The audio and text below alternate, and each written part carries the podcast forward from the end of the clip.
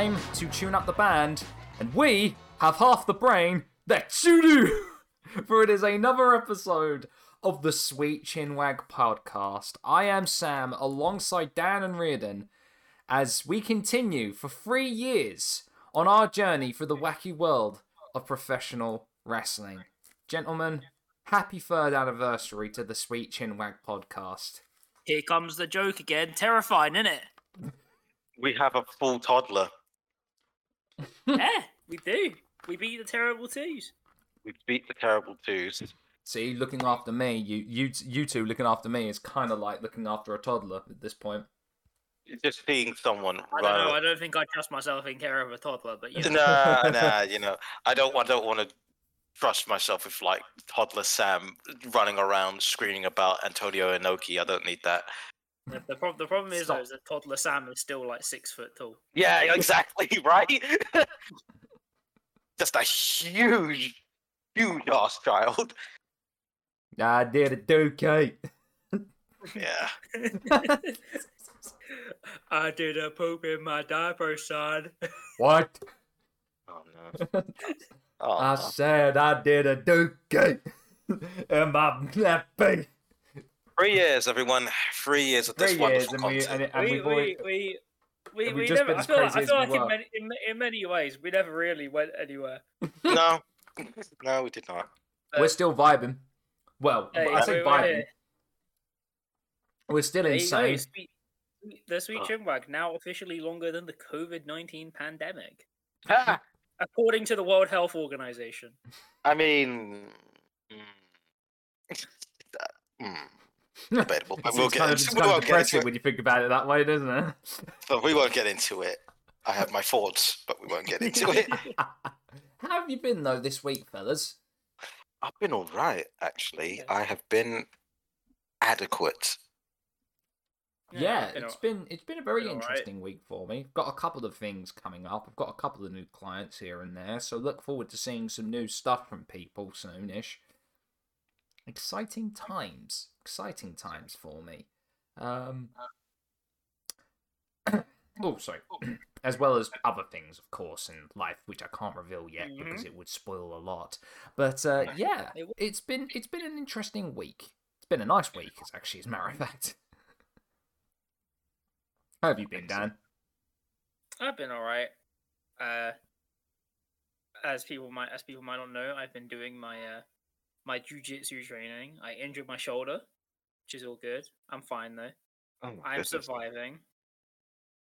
I remember I did jujitsu for a bit, and then I got kicked by by I got kicked in the chest when he wasn't meant to be kicking, so he did it on purpose. Yeah. I was going to say, is So- that jiu-jitsu grappling? Yeah, you're not supposed to strike, so I, I think that person missed the mark. Yeah, It's like just, when a kid goes to a wrestling, well, goes to wrestling training over in America and starts performing power bombs and realizes, oh wait, this ain't professional wrestling. yeah. Although if I, mean- were a kid and I- I I was trying to do ba- ba- collegiate wrestling, I probably would start with a power is- slam and power bomb. This is all just feeding into my inevitable debut onto the, the UK wrestling scene as a shooter to have one match and then disappear for the rest of history. Ah, It's the way to do as it. it was as you were prophesized to be. Yes. British wrestling doesn't deserve me. I mean, folks, where's the line? Where's the line? it doesn't just be my deserve, I- gimmick? it Can I doesn't just be deserve the- us Can I just three. be the UK version of Bobby Fish? Can that be a gimmick? I mean, What would be the Who's British gonna- version of Bobby Fish? Robert Salmon. yeah. Lord Robert No. Salmon. No, no, no, no. It wouldn't be Robert Salmon. It wouldn't, it wouldn't be Robert Salmon. My It'd name be- be Robert Pesci. Fair. No, no, no. It'd be Robert Cod. Robert Cod, man. Oh yeah, Rob Cod, Bob Cod. Bob Cod. Bob Cod. Bob Cod. Bob Cod. I mean, folks, where's the pork pie? Let's move this on, guys. yeah, Three shall move on? we Move do this podcast. For three years, we have given you this podcast thanks to those lovely people over at SoundCloud, Spotify, Google Podcasts, Apple Podcasts, and forever pending other platforms. For Three years. You have dealt with us being pending, and for three years more, you shall deal with it because we are always pending and Exactly. always will be. Exactly. Before we actually get to the news, I want your guys' thoughts, apart, of course, from the fact that it's actually frightening and horrifying that we've gone three years. How does it feel? Like, how what what are your feelings and thoughts on actually reaching this milestone? Honestly, I have no way to rationally comprehend it in my mind. Yeah, like how the hell the fact that we have managed to keep this running almost non-stop is ludicrous. It's nothing This is short of a miracle, non, honestly. Non-stop in the context of we have other lives to live. Yeah, this has lasted longer than s- lasted longer than the majority of my actual relationships. What is this? This has lasted longer. This has lasted longer than basically any other project I've been involved in by like a factor of like thirty. He's not wrong. Like it's the same for me. It- it's insane how how this has all come about and here's the thing i've always said this with every anniversary that comes about i always was under the impression that we were always performing to the audience of ourselves like when we started out i never thought anyone outside of our friendship and family group would listen but lo and freaking behold oh, we are. Sam. Oh, Sam, how nice. You think that my family listens to this?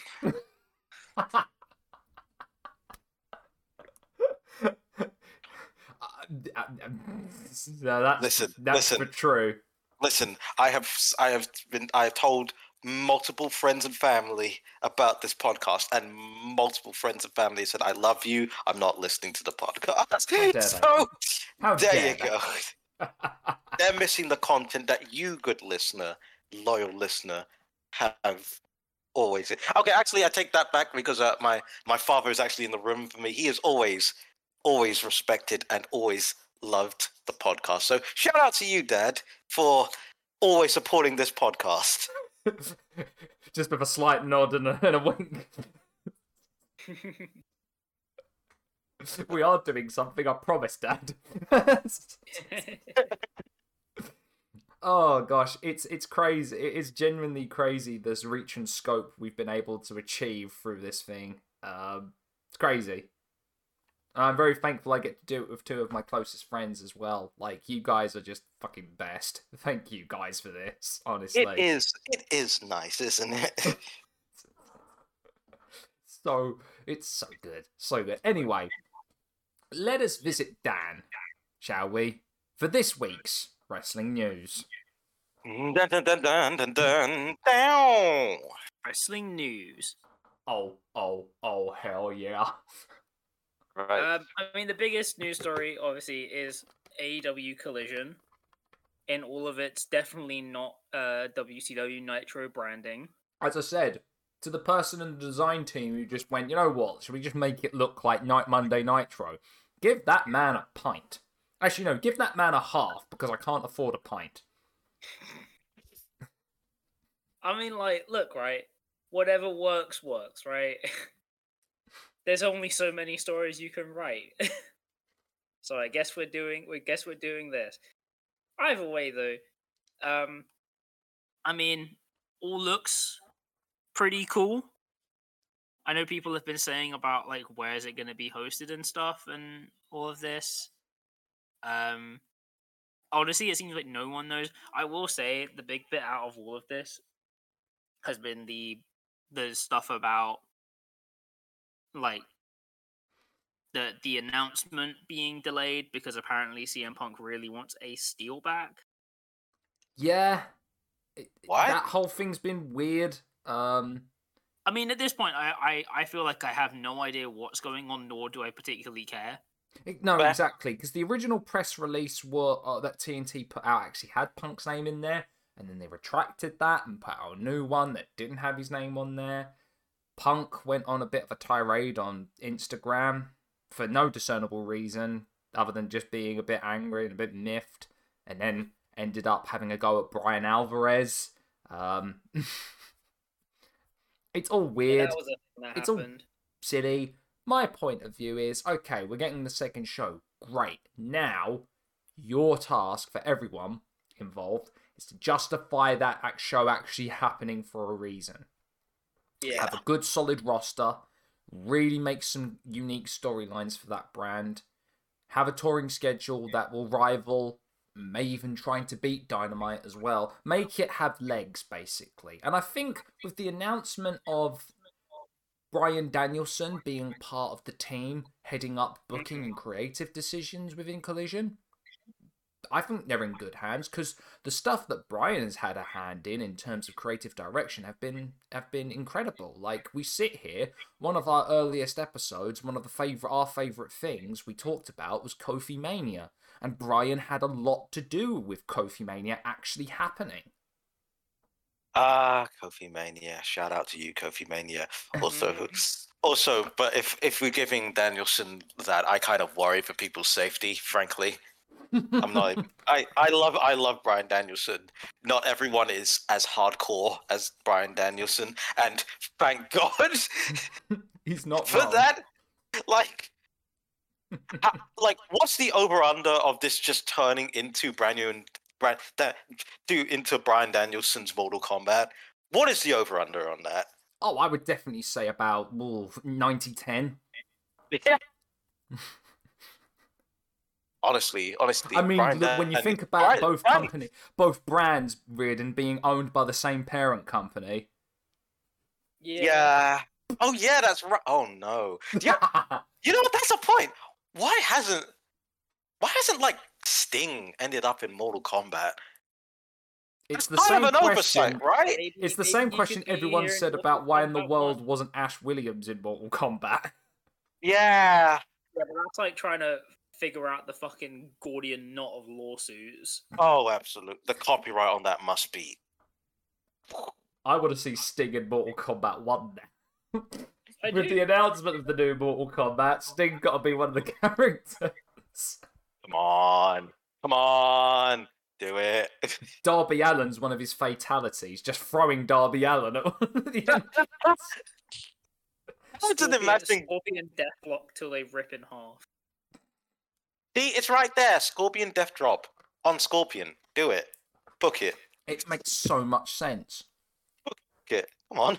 Do it. Great. Anyway. Collision, I think, has all of the like as we said. The worry was as if they're. My all concern is: are they just doing this so they can keep one person happy to make the whole roster like there's some semblance of peace within the roster? Um, Yeah. Or are they going to say we have a justifiable reason we want to have we have too many cooks in the kitchen? We need to split them off. We need to make two different brands to give everyone a fair shot at you know TV time uh, have decent matches, uh, titles, storylines, all of that stuff. I want to believe the latter. But with people's actions recently, it's not helping me feel positive of the latter, you know? Yeah, it's it's like a every time I the more the more I hear about it, the more it's just a okay, all right. hey, all that being said, though, there has been some good stuff that has happened recently on AEW. Like uh, Roderick Strong brought uh, uh, brought out the second best match Chris Jericho's had in AEW, and I give Yeah, I pretty much. attribute that more all of it to Roderick Strong. I was I'm say, sorry, that's like guys. 90 I'm sorry. At least ninety-five percent Roddy. It absolutely was 95% Rod on that one. Ricky Starks is single handedly uh, demolishing the Bullet Club, which you know what is a sentence that I that I never thought I'd say, but you know what? All Should fair play to Ricky Starks. Don't worry about it. um, I I came to the grim realization that holy crap, are the Blackpool Combat Club supposed to be the bad guys? Don't worry about it. Again, at least we're getting anarchy in the arena at Double or Nothing with the Elite versus Blackpool Combat Club. Uh, to which, again, I will simply say, the Blackpool Combat Club are supposed to be the bad guys. I don't know. That should be a fun time. I, I, I will appreciate looking forward to seeing that. It won't it won't be anything like Eddie Kingston's zombie walk with a can of gasoline trying to set No, Chris won't- Jericho won't on be, fire. I, I, do love the prospect of like uh Claudio giant swinging someone somewhere, Yes, absolutely. preferably on top of a building. Oh, at least we've got Snake Plissken as well in AEW now. Sorry, Hangman Yeah. Page. Punish Hangman. Honest hangman. My goodness. Now I want to see him come out to the uh, like the Escape from New York theme whilst wearing the eye patch. Futuristic cowboy. I mean, that is what Snake Plissken was. Let's be honest. I mean, Snake Plissken was a lot of things. yeah. I mean, folks, where's the lie? He's a lot of things. I mean, in Escape from LA, he was a master basketball player, but we don't talk about the Escape from LA, do we? I mean, I mean, real, really quick. My, my, um, I actually, my, my hot take is that I actually prefer, I actually prefer the the rendition of the of the Escape from theme in LA to the original. You know what? That's that's I- my I- hot take. I agree with you on that one, and I feel like a lot of people give it a lot of flack when I feel like Escape from LA is actually not that bad, especially Bruce Campbell's character of the plastic surgeon. Yeah, like It's B it's more B movie than Escape from New York is, and that's saying something. like Escape Escape from New York had Isaac Hayes as a Mad Max villain, just straight up, like a straight up Mad Max villain. Exactly. Donald Pleasence is one of the most is as the president. I think again was another inspired bit of casting, if you ask me.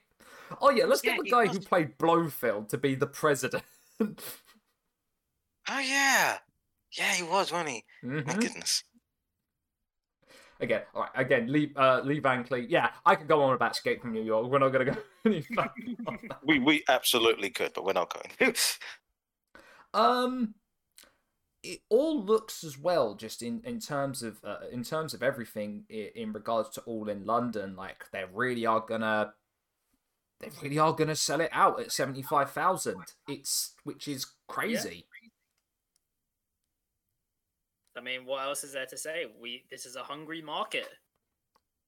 I think here's the thing. Even though, and I think we've gone on to discussion, and we've we've been very vocal about it, that the industry still has a myriad of problems about it, and I don't think, and unfortunately, that is a thing that won't ever change. But we are in a bit of an upswing, and it's nice to see wrestling in a bit of an upswing. To be honest, Yeah. yeah, it is, isn't it? it's nice to see companies thriving.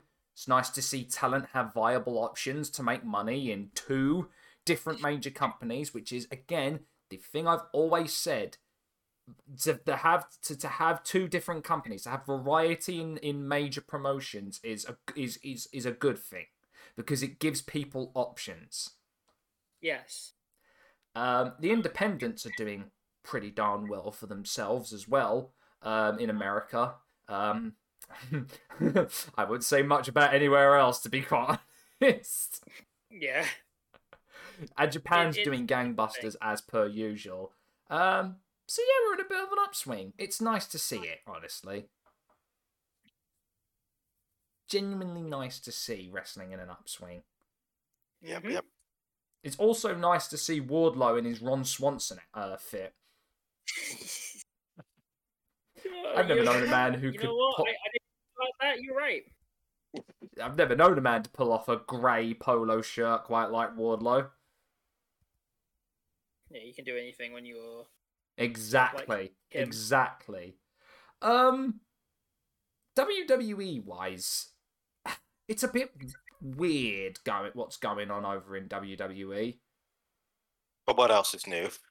Yeah. Exactly. All I all I know about WWE is that uh, seemingly the the bloodline are turning in on themselves, but in like a inevitable Ouroboros way, and not in like a dramatic way. Yeah, no, no, that's that's exactly it. It's um, I don't know. It's a weird kind of thing of the Usos, um, like going into business for themselves by attacking Sammy and Kevin, despite the fact Roman didn't want them there. Roman having a go at Solo for like you know, just being in the way. Um, it just all paints a picture of, oh, well, well, this looks like it's going to be the Usos versus Roman and Solo for the tag titles. To which.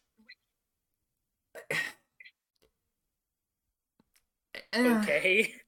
okay, it's a choice, especially when you consider that man is, you know, the champion. You think he'd have better, more pressing matters at hand than to win the tag team championships, wouldn't you? No, guys, the tag t- the tag titles are important now. Oof. that was a bit. That was a bit rude. That was a bit rude, Zedan. Oh man, I mean, he's not wrong. he's not Right, wrong, I- but like, come I, I, I have I have no idea what like the the thing I've come to accept is that quite simply WWE is not a product that is built for me. Mm. No, Like as far go as I'm far aware, as say thing, thing, things just fucking happen, Yeah, and that's that. yeah. Well, well, well, it could be worse. You know, we could have Karrion Kross versus AJ Styles next week on. Sm- oh wait, no, we do have that next week on SmackDown. That is a a choice. You're See, the thing me. the thing is, there's part of me where I'm like, I don't even know if I even think that Karrion Kross is bad at this point. I just find him uninteresting. No, that's it. No, that's exactly it. Exactly it. I mean, we've got we've still got the freaking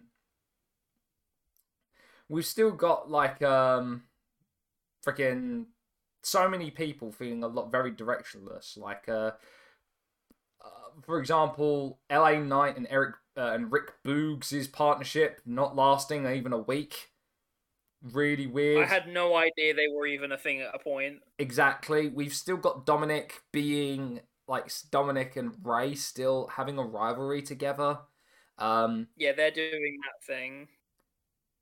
it's it's an interesting one because I thought it, I thought we would at least I don't know I, I I expected it to carry on. I just I didn't realize we were it was still gonna keep going. It seems like for the long term. I thought we would be coming to a like to an, a conclusion at some point around oh like after Mania. You know. Yeah. Mm. It could be wrapping up to a conclusion, but we'll see. I feel like the only really interesting thing going on at the moment is, um, honestly, I just think the, the really interesting, only interesting thing going on right now is kind of like the the stuff with Bianca and Asuka. Yeah.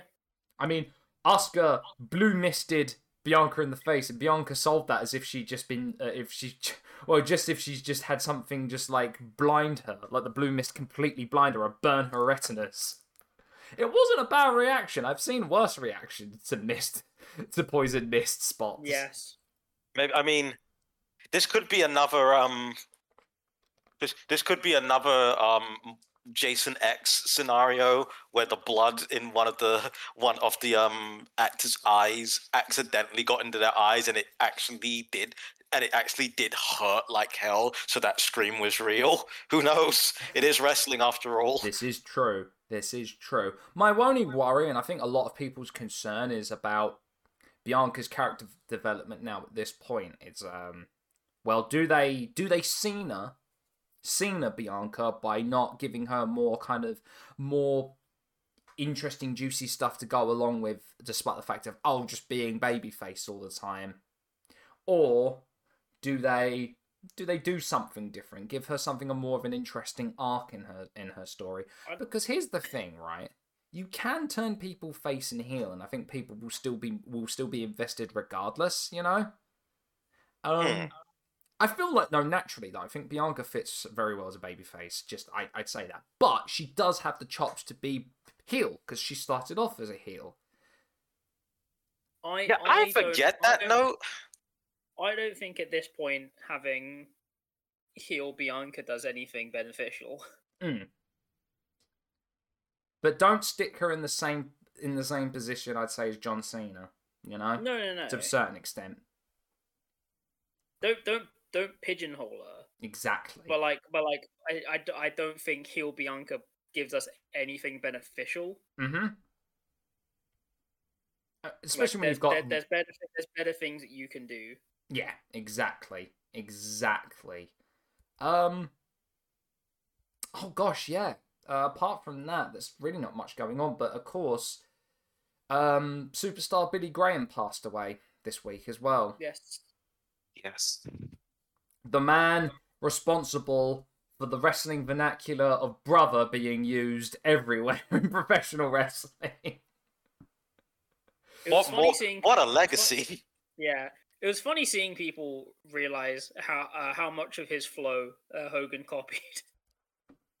I would say Hogan and Jesse Ventura, even though I would I would admittedly say that Jesse Ventura was was very was very forthcoming about going, yeah, I took most of what I did from superstar Billy Graham. Jesse, Ven- Jesse Ventura, as always, just saying it as it is. Hogan's a bastard. he was the one that stooged me out to Vince McMahon about unionizing. Pretty much. Pretty much. As a former Navy SEAL, I've met with dictator. I'm sorry, I'm gonna keep going, Dad. You gotta stop me. Stop. Stop it. Stop yeah, here's your here's your here's your stop now. Right now. okay, thank you, thank you, thank you. Anything else in the news, Dan? No, that is us done with the news. Awesome. Riordan, what's your recommendation corner for this week from the former Navy SEAL Jesse the Body Ventura?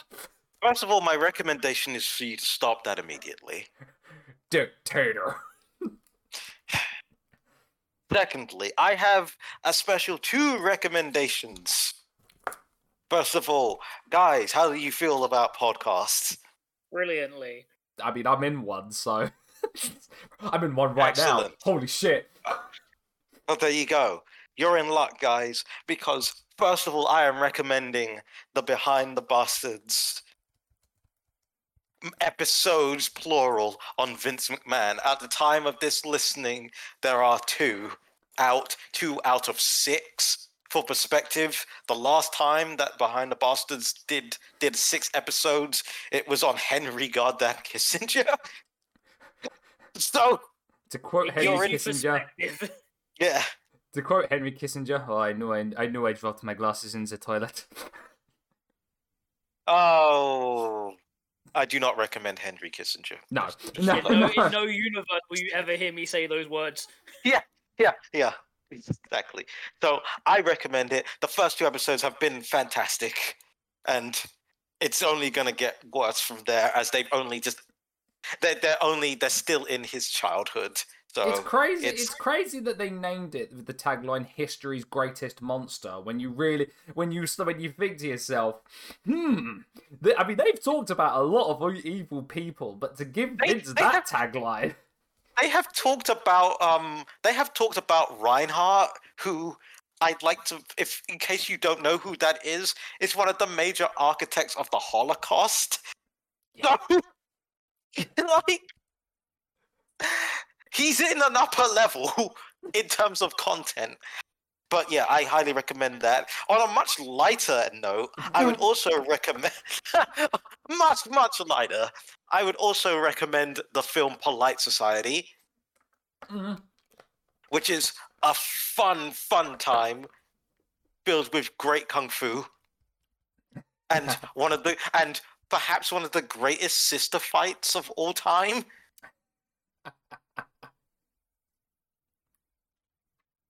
Like they go hard in that movie. It is a solid movie, so I do recommend seeing it. I have heard really good things about it. Really good things about it. Mhm. And it is a British film, if memory serves me correct. Yeah, yeah, it is. It's oh, it's very British. It is. I cannot emphasize how British it is. It is very British. Oh, good. I'm looking forward to seeing that. Anyway, with all that being said, fellas, are we ready to talk about the master and ruler of the world, Sid? Yes. No, Why not, Riordan? why are we talking about this man? Do you want me to Why go are we back to being Jesse Ventura? Hello. Absolutely. This is twice in a row you have just upset me, Daniel.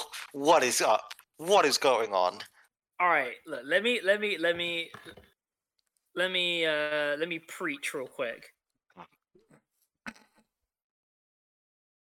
the reason I find Sid to be such a fascinating wrestler, and I want to emphasize the reason why I'm not using the word person, an incredibly fascinating wrestler, is because I feel like there are people out there that aren't aware of the scale of kind of wrestling accolades that Sid has been given Mm. because I I don't think people really like take in the fact that this man has been a world champion at like the top level. In You're right. the two biggest companies. like this this man has been a WW well, WWF at the time and WCW champion. And the thing is is that it, whenever anyone mentions these topics, no one's ever going to bring his name up Yeah. except in the rare occasion. And I find it so fascinating for a wrestler for a wrestler to be held in that high institutional regard and yet have seemingly faded into the background. I feel Sid is the perfect definition for the word nomad. In the way he was, in the way that he never stayed more than two years in one company and always drifted between one and another, but still was able in that time, between those times, to still have a career that could be considered to others as legendary. Yeah. That's the bit that's fascinating to me. Like he he he really exists in like this wrestling phantom zone, It- which is like a world between worlds.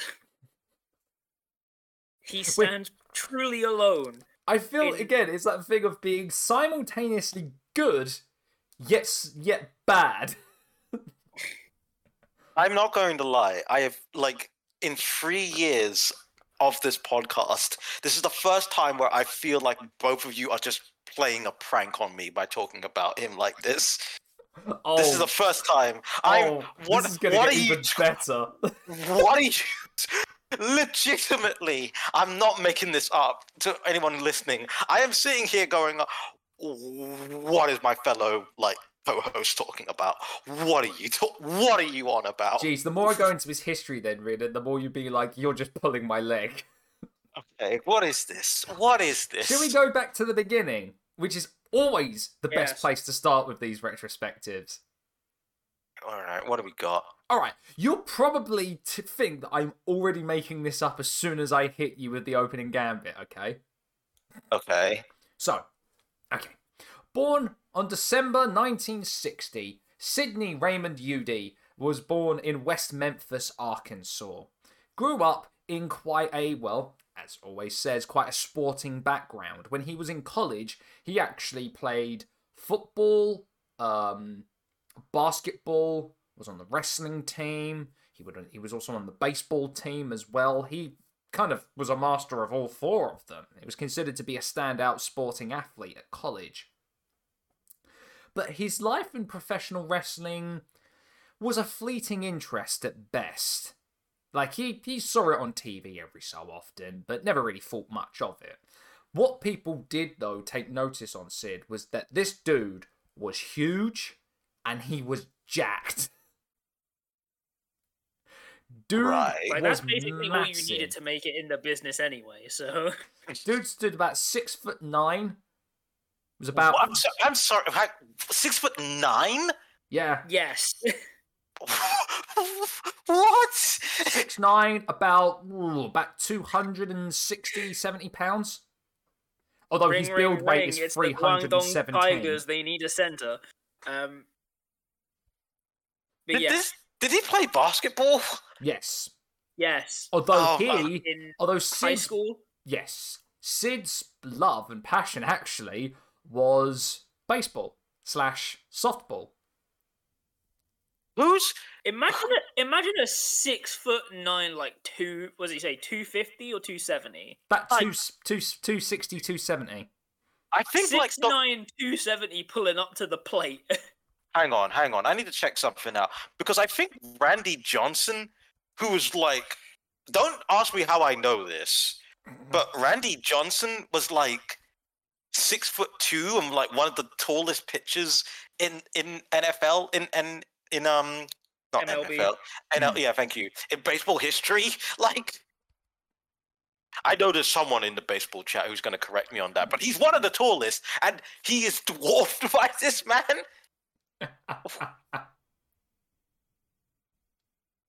So it Oh. it's a funny story. A chance encounter with a couple of people um, sparked his interest in professional wrestling. He had a chance encounter with Randy Savage and Lanny Poffo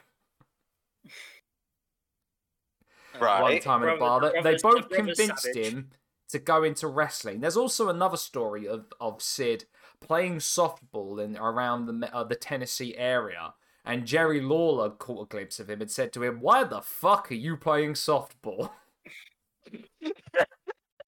See, this is one of those things that I'm. I don't know about.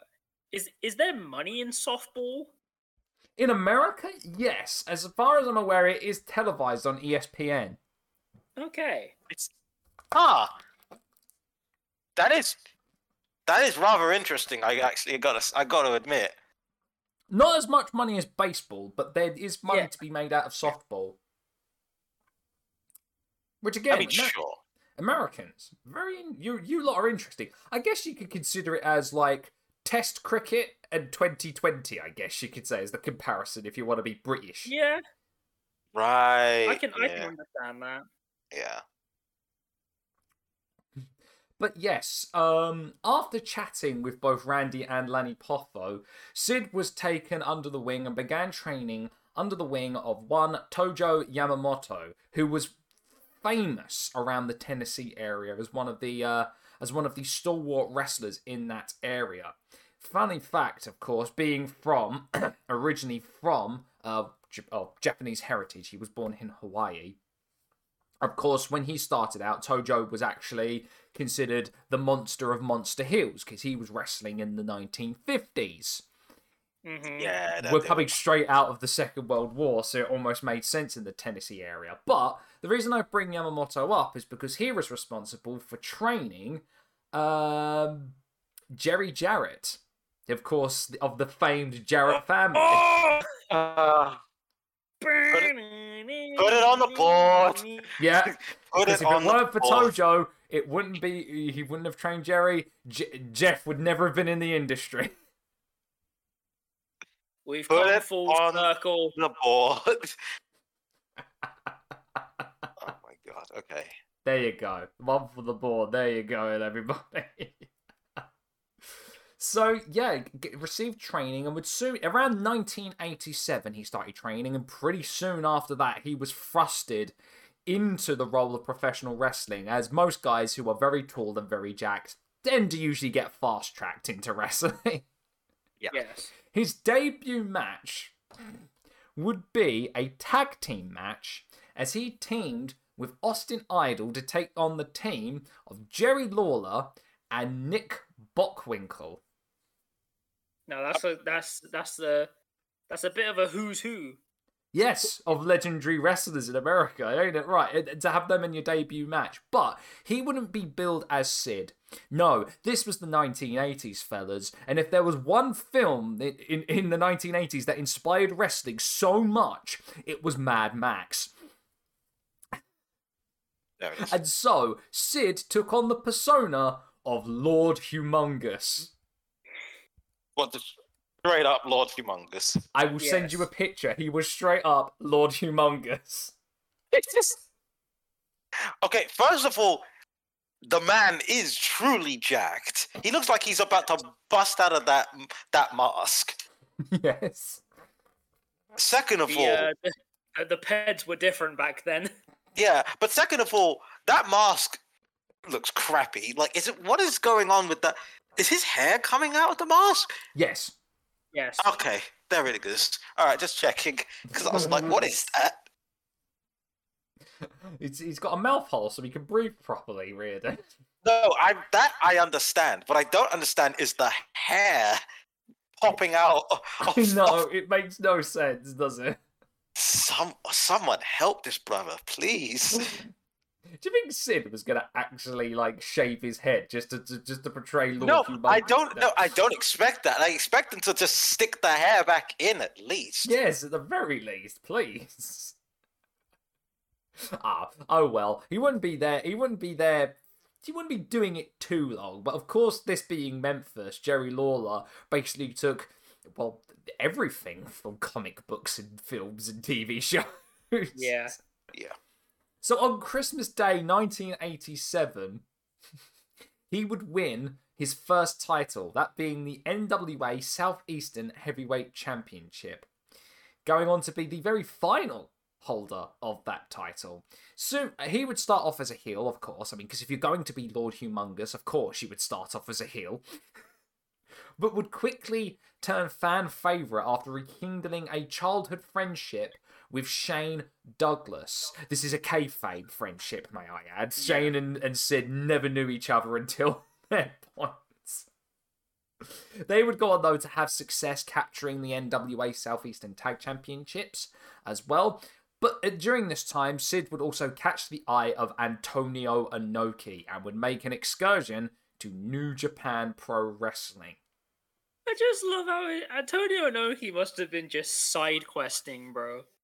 He must. I mean, he What- must what's, have What's because this? What's this brother doing in in like Memphis? he must. He must have because he one of his very first matches was challenging for the IWGP Heavyweight Championship against Tatsumi Fujinami.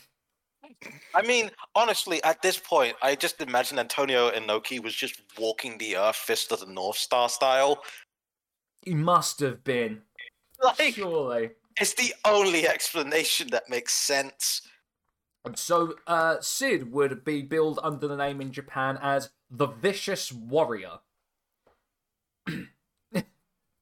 I mean, okay, accurate, I guess. Exactly, exactly, Riordan.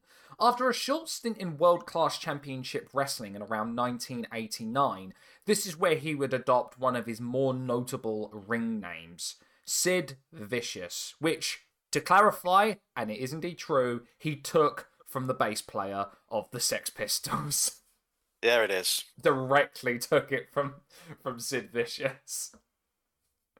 Hey, at least he's open about it. Yeah. Exactly. So this brings us to his first foray in WCW. He signed in 99 in 90 uh, sorry 89 he would debut for them retaining his name of Sid Vicious that he made in World Class. He would debut with Dan Spivey to become the oh tag my team God. known as the Skyscrapers managed by Teddy Long baby. Oh my god. I now need to quickly try and find a picture of the skyscrapers with Teddy Long, just to give you just just to give you that image, Riordan. Teddy next to them must look like a child. He must look like an absolute child. That makes no sense. Just Bingo.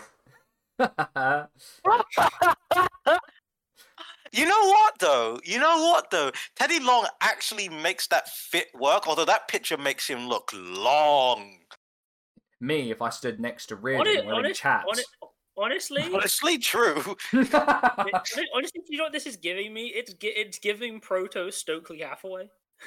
It really Mm, is. I- So, do you yeah. know? Fun fact: Do you know who Sid kind of replaced in this ta- in this uh, in this trio? I do not. Is it Mark? Is it It's our Mark. He replaced Mark Calloway. Oh yeah. I'm the Right. dead man.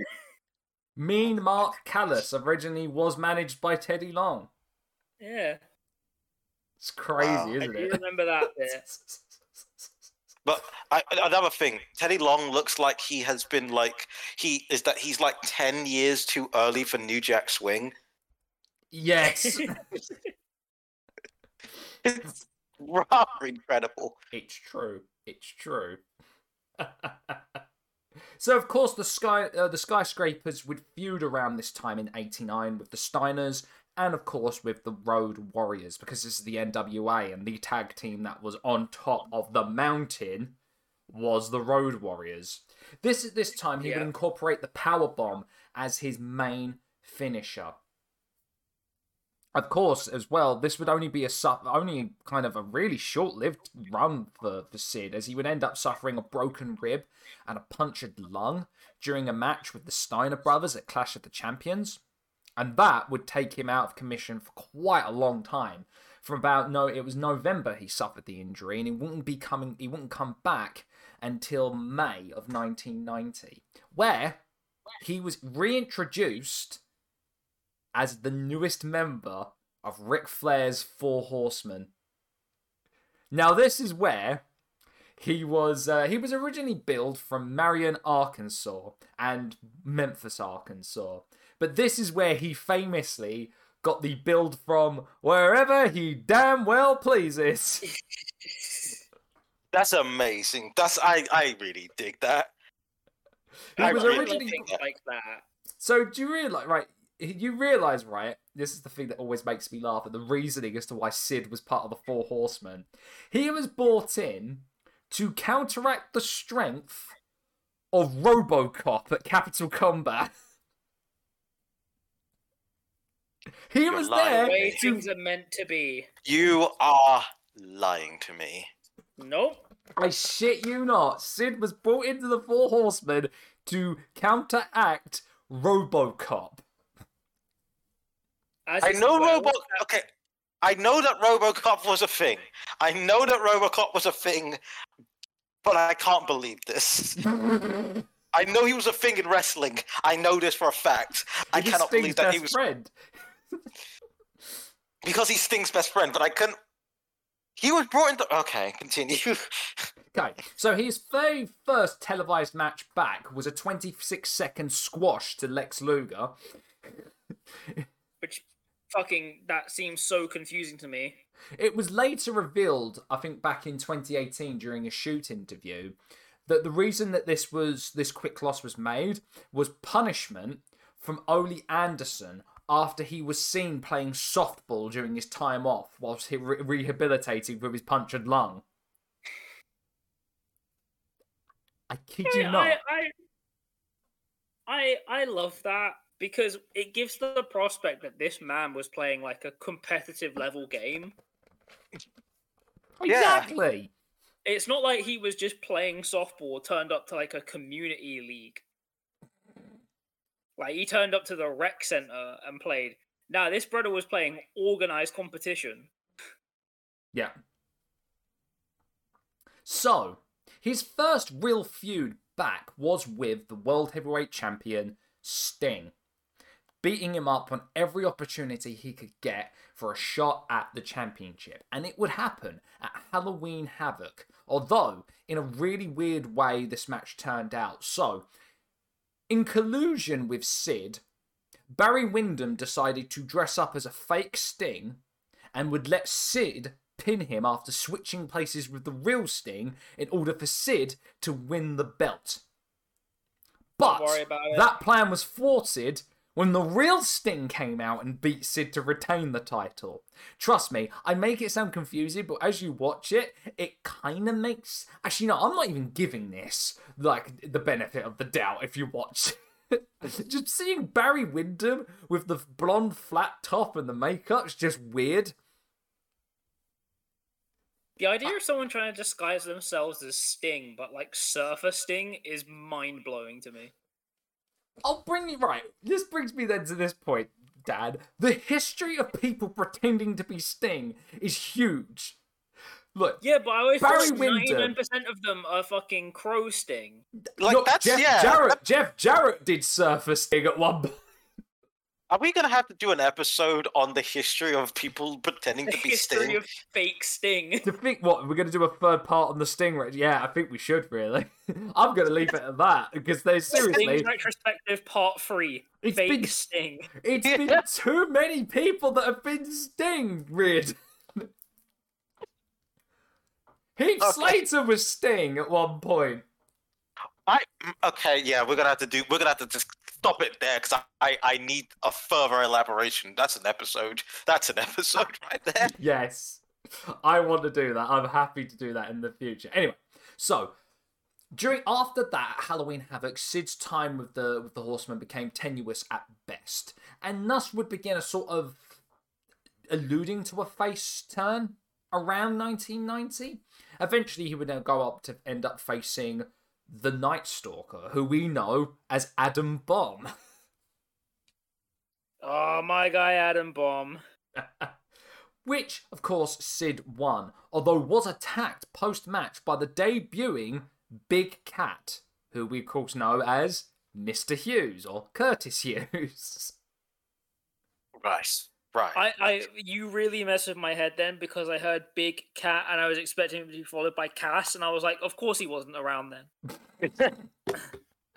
So, of It's course, having two Cat. big men, it would end up having he would have big hoss matches around this time, leading into 1991.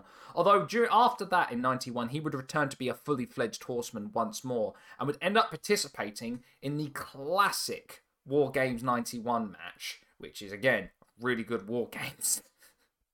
As he would end up teaming uh, with the Four Horsemen with Flair, Windham, uh, with Flair and Windham to take on uh, oh, sorry, Flair, Windham, Zbyszko, and Arn um, to take on Sting, Brian Pillman, and the Steiner brothers. Which is again, go back. It's a fucking good War Games match, if not probably the best War Games match. Yes, and that does mean even with Sid in there. But after that, he would pretty much like just split and during the time he had entered negotiations with the WWF. Now, despite the huge contract offer and the promise of a world championship run that he was given, uh, and was trying to entice him to stay within um, uh, uh, uh, Turner Towers, uh, Sid would actually announce his intentions to leave and would join the WWF. So, as sort of a way out, as a, in, in, his kind of way of le- of going out, he would uh, give the rub to a young, young and hungry wrestler that had just debuted in WCW. The seven foot seven tall El Gigante, who we know, of course, as Giant Gonzalez. right. Yes, yes. The the story of I mean, I'd say, as an offshoot, the story of El Gigante or Jorge Gonzalez is is a very interesting one. In like in that he was part of the Turner owned Atlanta Hawks, but then Turner saw him, didn't think he was a good basketball player, and thought, you know what, you could be a good wrestler. So how about I take you to WCW instead? and then This he is- wasn't very good at wrestling either. What is it with these people and thinking about and just thinking that anyone tall is automatically a good wrestler? Exactly. Exactly. I don't I don't I don't understand why this comes up so much. It really does. It really does. You think they'd learn. You think they'd learn after all of this. That they don't. They really don't, dude. so, this brings us to his first foray in the WWF in 1991. He would make his debut in an untelevised segment attacking the Mountie, following his open offer, his open kind of uh, match stipulation on an episode of Superstars. But his very first uh, WWF match would be a non televised house show in Calgary, defeating the Million Dollar Man. Okay, but quick pause. Was the Mountie Canadian? Yes, of course he was. He's French No. Canadian. It was uh, No. Jacques Rougeau. Listen, listen. You you say of course. The history of of wrestling of fake nationality is wide and vast. I think that's a legit Oh yeah, question. I remember. Yeah. Chief Jay Strongbow, famously Italian. Yes, You know what I mean? Mus- Like, Muhammad Hassan was Italian. Yeah. so yeah, he would end up, of course, making uh, sort of his televised debut in a series of vignettes.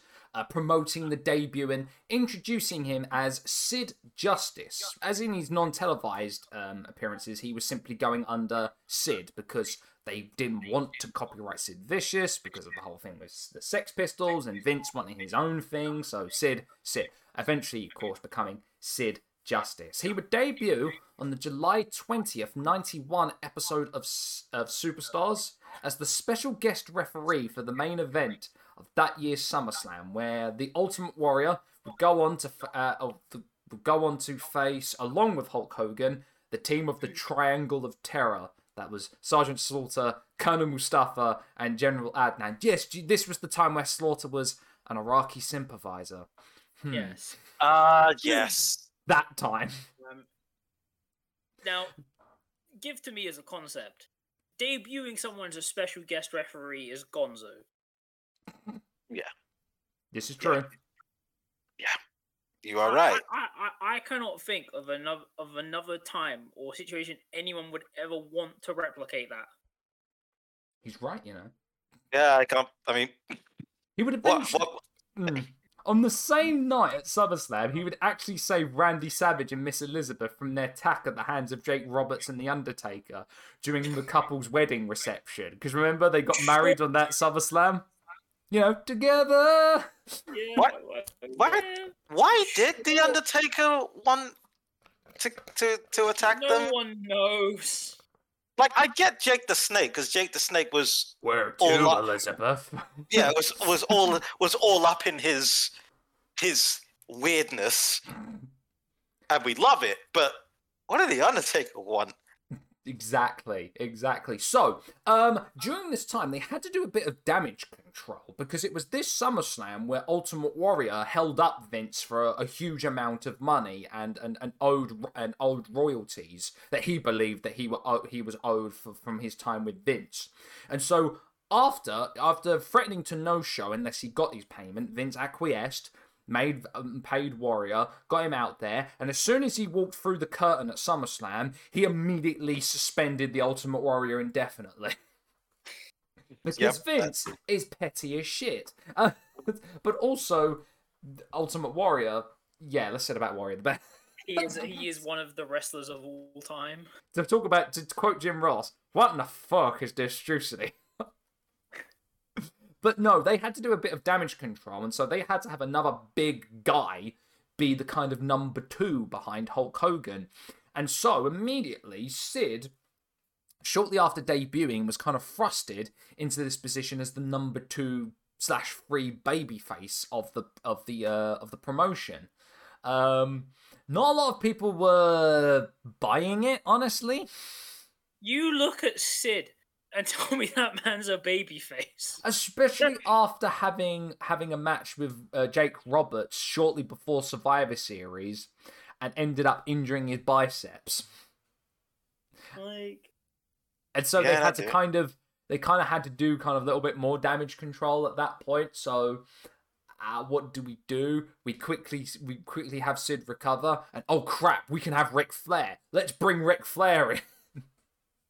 have Ric Flair and then Sid with him as bigger Ric Flair. Yes, this brings us to the 92 Royal Rumble, of course, where the special stipulation of this one was the winner would end up winning the vacant WWF Championship, which had been stripped from Hulk Hogan. So, Sid returns after injury at number 29, was among the four final wrestlers, with Hogan, Savage, and Flair.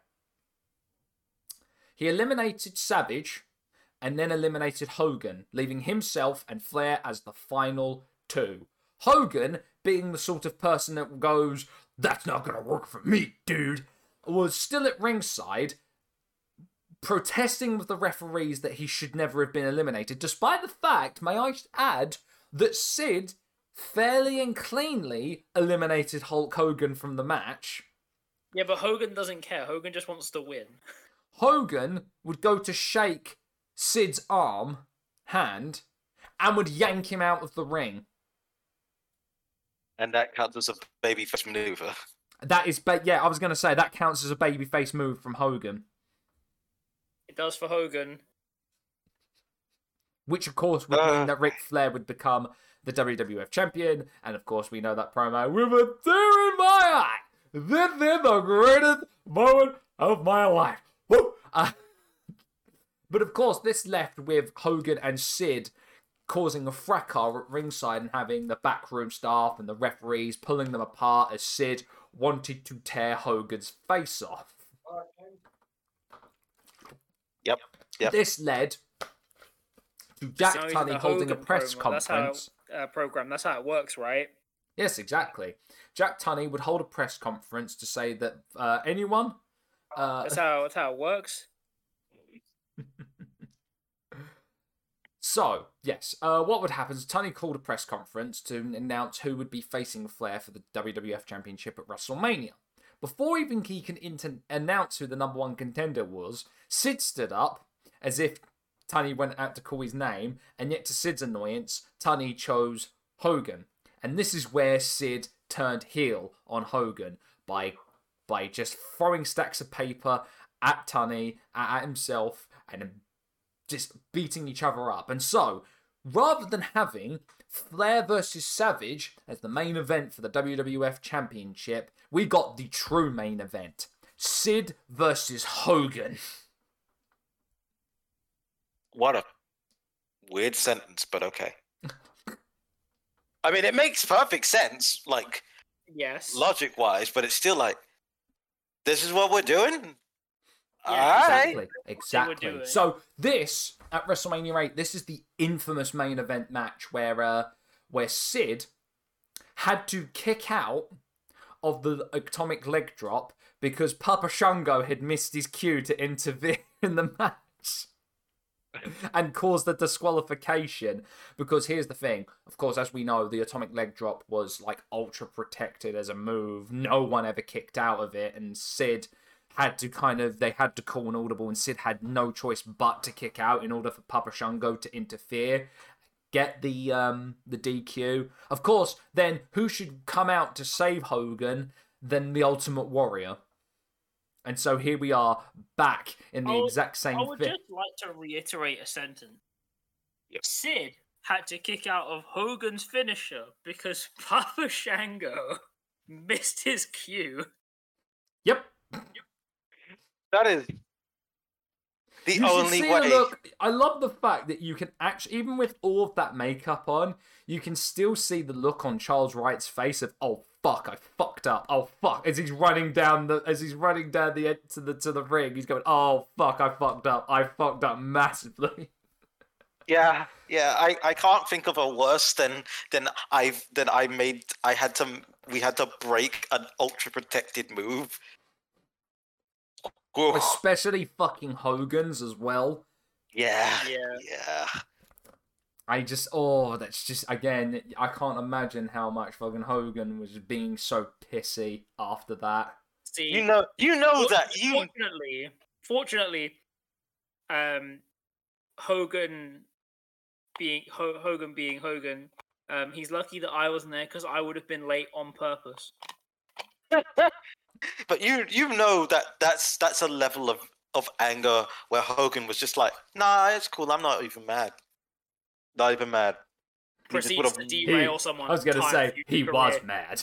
he was. Yeah. just like literally just going, no, no, it's fine, it's cool, it's cool.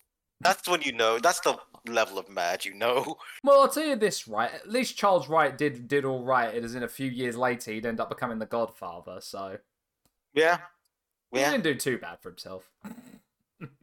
so it was only very recently, about ten or so years ago, found uh, revealed that uh, Dave Meltzer confirmed this as well. That it was found out that Sid on the day had failed a drug test prior to the match with Hogan.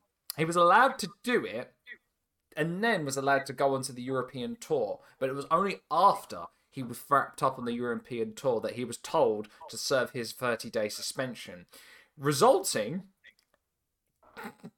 Resulting in Sid quitting and pursuing a career in softball. Oh my god.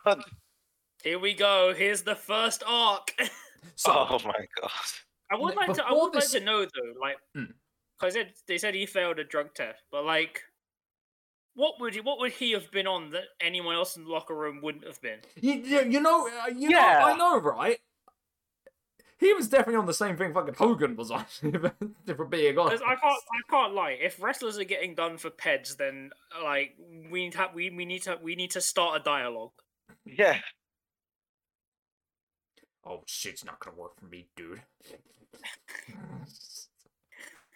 Hogan just going to Vince being like, "Hey, I saw this guy. I saw this guy earlier. You might want to investigate him."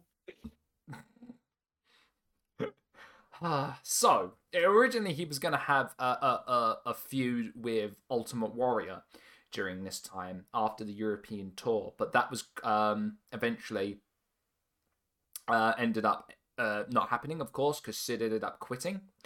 Uh, but he was ended up being replaced with Papa Shango.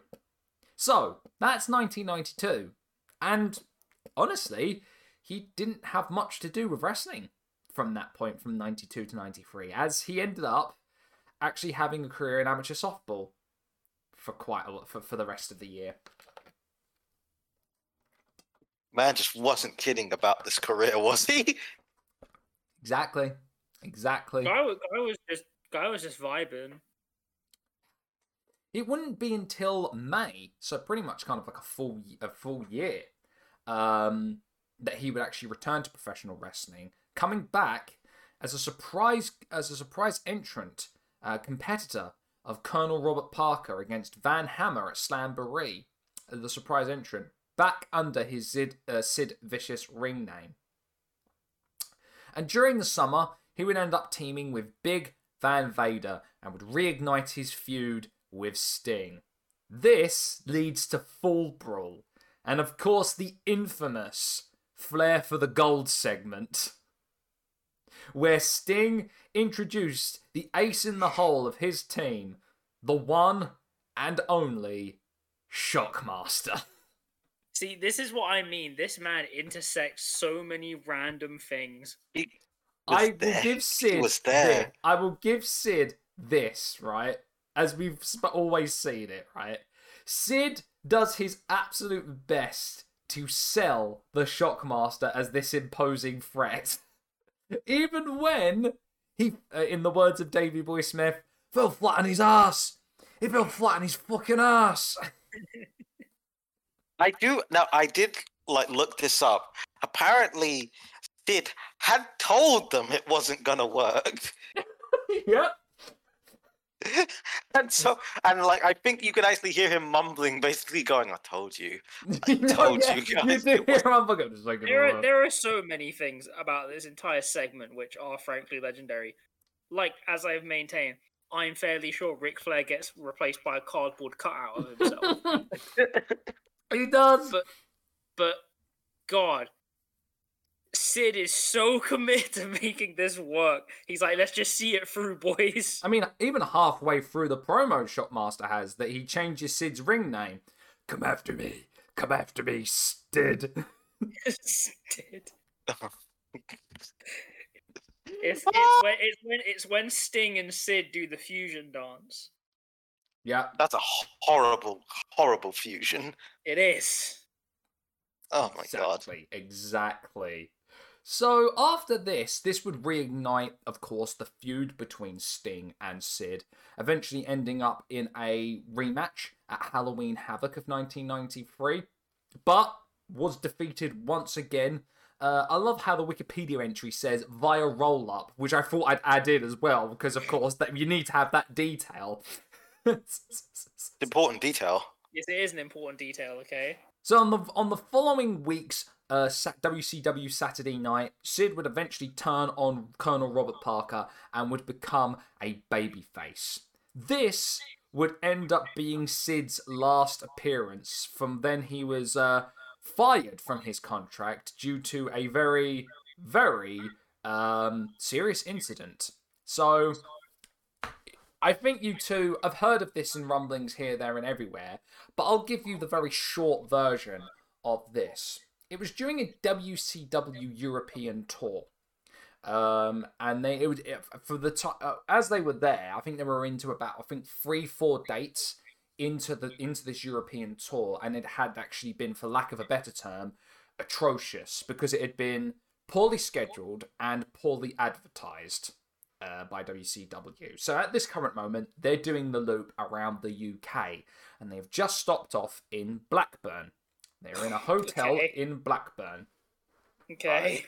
During this time, it had been around this time that a lot of people were getting irritated with one another.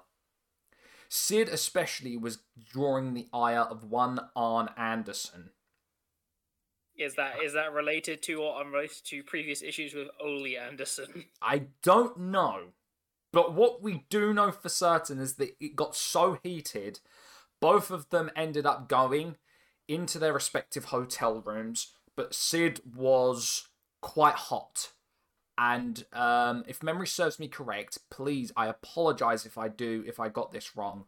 Sid picks up a chair leg and marches to Arn Anderson's hotel room. He bangs on the door. Arn opens up, and Sid demands an apology for just all of the for the arguments and the tetchiness that's been going around. Arn, seeing that he has a chair leg on him, immediately knows what's about to happen and goes for a pair of scissors that are in his room. Sid and Arn have a bit of a scuffle where Sid manages to take the pair of scissors off of Arn and stabs him 20 times. I'm sorry, what? Yes. Sid in the in the ensuing on in the ensuing scuffle, Sid ended up uh stabbing Arn 20 times with the scissors. Uh apparently took like uh several of them were quite deep lacerations, the rest of them were grazes and marks, but from doctor's report uh there were seven, uh, 20 wounds upon Arn. Um realizing what had just happened in the blaze of kind of like seeing red and everything, Sid immediately realized what the fuck just happened, and Arn was rushed to the hospital. As I said, given the, the severity of his injuries, he was very lucky to get away with it, get away scot free. Uh, Yes. But he was he, he was incredibly lucky that it didn't end up being any worse than it He's- than it absolutely could have been. He's lucky he didn't murder him. Yep. Yep. Here's What? the is my- This is my the thing about re- this is my thing about wrestling, right? Mm. That like okay, obviously taking a weapon to someone's room is stupid in the first place. Yes. And then going there and not just outright attacking them and saying, "Look, here's the situation," and then someone being like, "All right, well, I'm just gonna go arm myself anyway." Mm. I'm just like, d- d- d- d- d- does wrestling have like no concept of basic conflict resolution? Apparently not. I mean, if, if history has taught us anything, no. You so you like like this is what like this gets me. Okay, things are tense. It's a bad tour. Okay, and things are tensions are high. You're in, I get you're in. Blackburn. Yeah, you're in Bla- Yeah, you're in Blackburn. That's enough. That's enough to make anyone anyone snap. I was expecting a fight. I was not expecting a man to get Julius Caesared. What's the thing from Detroit Become Human? Yeah, 20 20 stab stab- wounds. stab Stab wounds. wounds. Like that is such an escalation. You know what is the is the is the very kind of like I guess is the very interesting thing about all of this is when Sid would return to WCW a few years later, both Arn and Sid patched things up. I mean, They need time away from each other.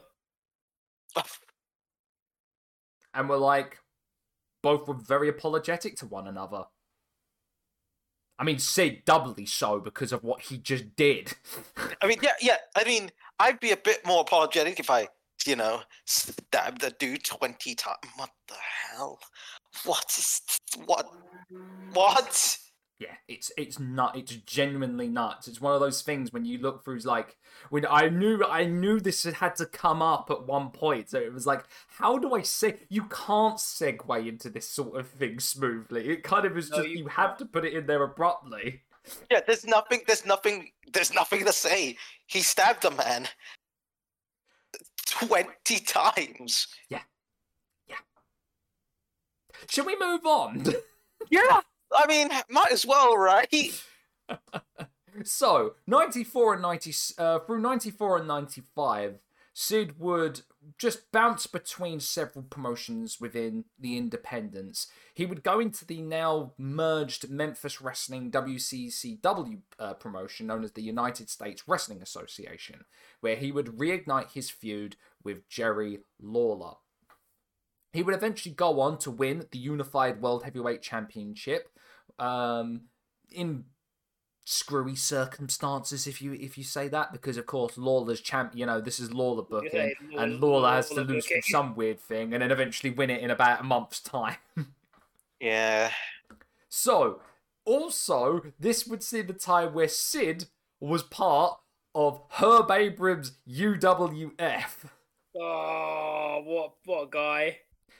Dur- during the one and only main headlining uh, pay per view, the Blackjack Brawl, um, the last event as well of the UWF in 1994, where he challenged Dr. Death, Steve Williams, for the World Heavyweight Championship. Now, I love a fun fact about this one, about the Blackjack Brawl, right? They took it took place at the MGM Grand Garden Arena, right?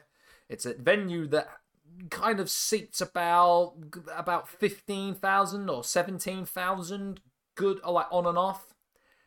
They drew 600 people. Spectacularly bad.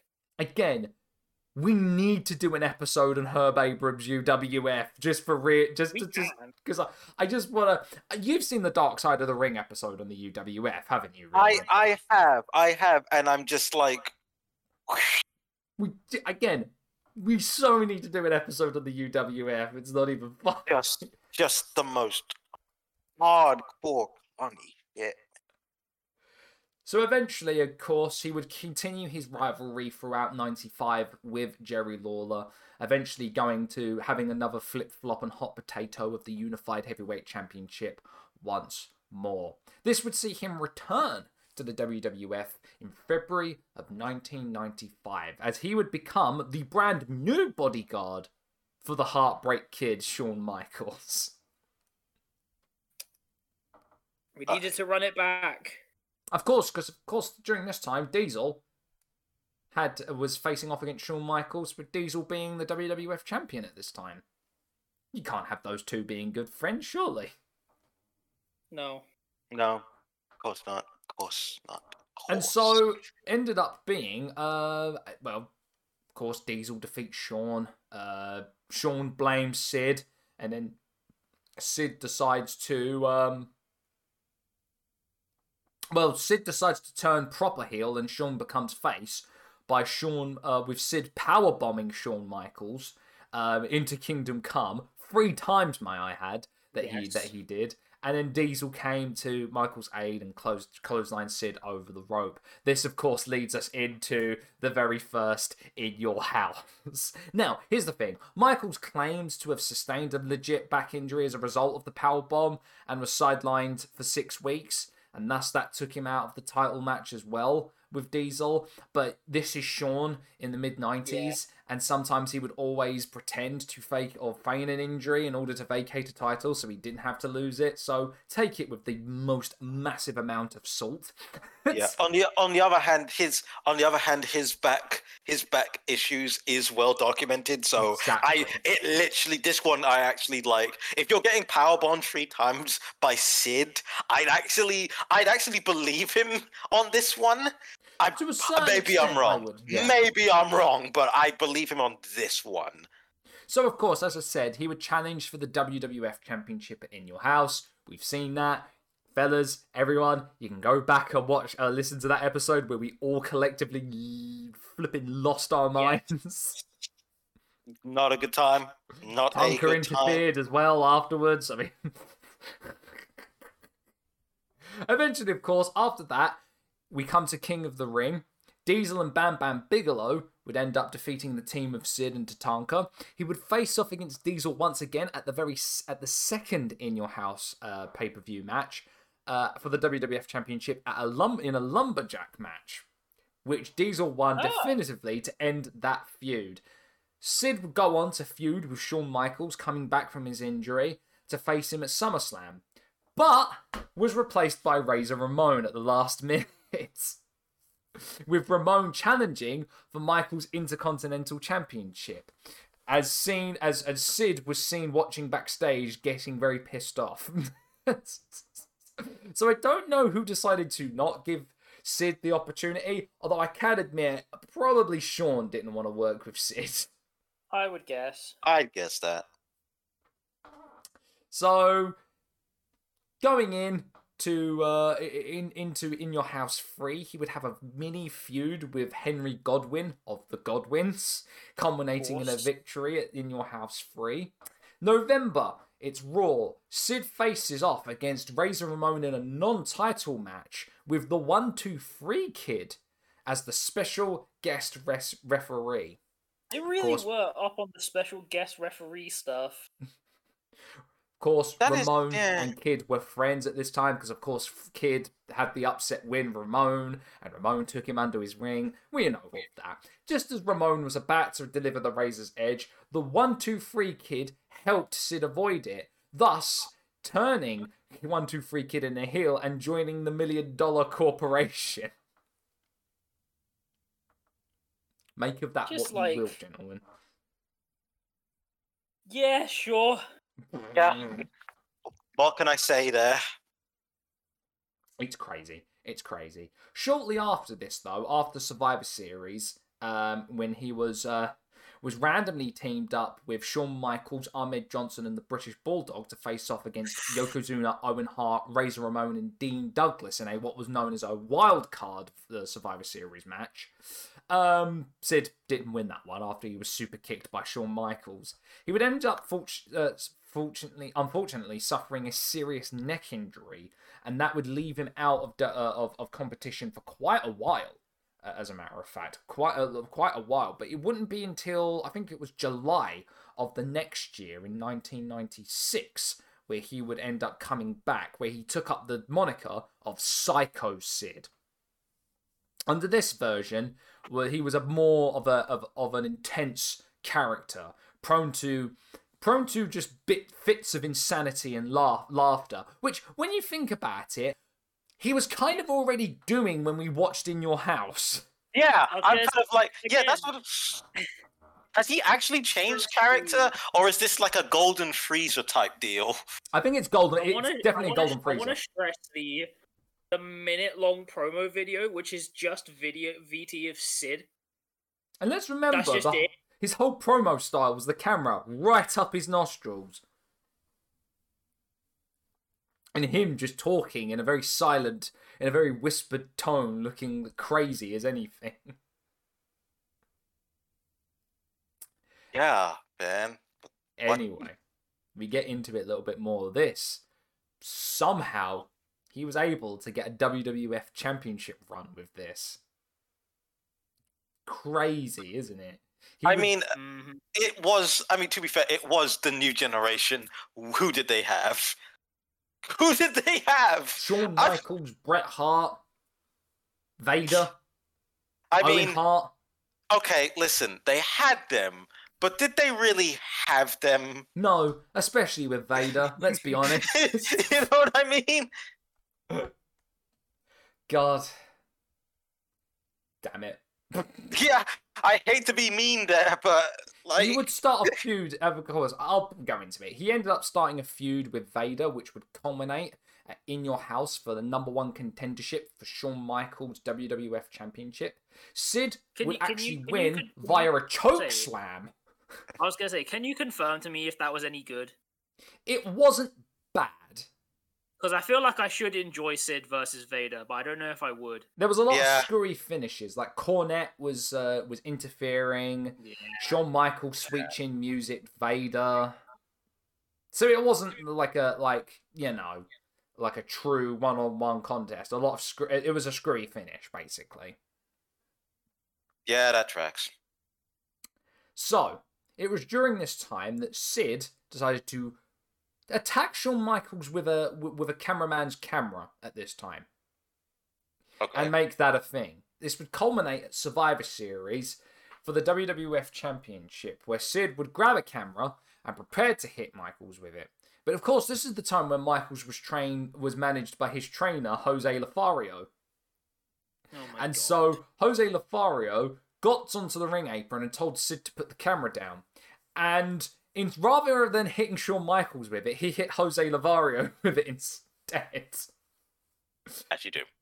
Despite the, this, the fact that this was supposed to be a heelish move and Sid was supposed to be a heel, if you go back and watch this match, the audience actually cheered wildly for him when he did this and booed the shit out of Michaels. So, with all that being said, Michaels hits him with the sweet chin music. The crowd boos. Michaels, instead of pinning him, goes outside to check on Jose Lothario before going for the pin. Sid hits Michaels in the back with the camera instead, and then threw him back in the ring before hitting him with the power bomb to win his very first WWF Championship. Yes, Sid, WWF Champion. Now, hmm between now and WrestleMania, not much really happens. He has a rematch with Shawn Michaels. Bret Hart ends up trying to get himself into a title picture here and there, but of course that doesn't happen.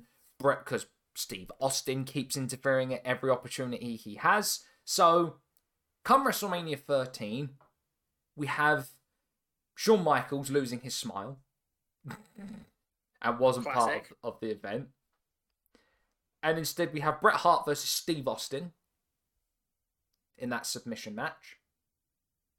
And then, in the main event, we have Sid versus The Undertaker. Uh, a classic of the wrestling canon. The only thing people remember is Undertaker Celebration, Dan. Yes, truly a classic of the wrestling canon. and so, of course, Sid would end up losing it via the Tombstone Pile Driver to win the WWF Championship. Now, Sid was supposed to have an angle with Bret Hart leading into the next In Your House and then end up having a mini feud with Mankind, the newly debuted Mankind. Both, though, ended up being cancelled due to Sid re injuring his neck. He would come back around June time of 1997, eventually having a non-title match with The Undertaker. He would go on to face the Legion of uh, go on teaming with the Legion of Doom to face the Heart Foundation in in a losing effort. Sid would go on to face Owen for, uh, during the house show loop around Canada, especially, but would only make his final appearance in a brief episode on a July Raw. Despite being promoted to face Vader in 90, SummerSlam 97, the neck injury was too, again, coming back a bit too soon. Sid ended up re injuring the neck, and this time he had to require surgery. And so this like, saw you him out of can't- you can't commission. Saw him out of commission for about a year and a half. Ooh, yeah. I mean, neck injury, especially at that time. Thus, would see Sid's probably one of his most shortest but most popular runs as a talent in ECW. Oh dear God. Yes. Oh no. Let me say this, Riordan. Sid was over as fuck in ECW. Yeah, I could see that honestly. Big beefy boy kicking the shit out of the Dudley boys. Yeah, that'd do it. That's That- exactly what he did for his tenure there in ECW, and the fans loved it. But they paid as the blood so that they get a, a, a man who built himself as a psycho. So there you go. exactly, exactly. But of course, as was always the case with ECW at this time, Sid left pretty soon after he joined due to the monetary issues that were plaguing the promotion at the Yeah. time. So, Not getting paid will do that to you. Exactly. This brings us to his second time and return to WCW. It's funny enough, it was at the behest of Kevin Nash and Scott Hall that Sid was coaxed into returning to WCW. And it was actually during the Great American Bash in June 1999 that he would join Randy Savage's heel stable, Team Madness. Now, fellas, fellas, the only people in Team in Team Madness were Randy Savage and Sid Vicious. The other three were Savage's valets, Gorgeous George, Medusa, and Miss Madness 1999, who became Molly Holly.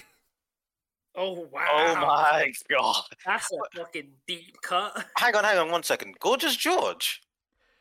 Now, here's This the is a- thing, right? This is a different Gorgeous George, right? Yes, Randy Savage had uh, was at the time seeing uh, seeing um, I can't remember her name, but was in a relationship with someone else and wanted to bring her in as a valet.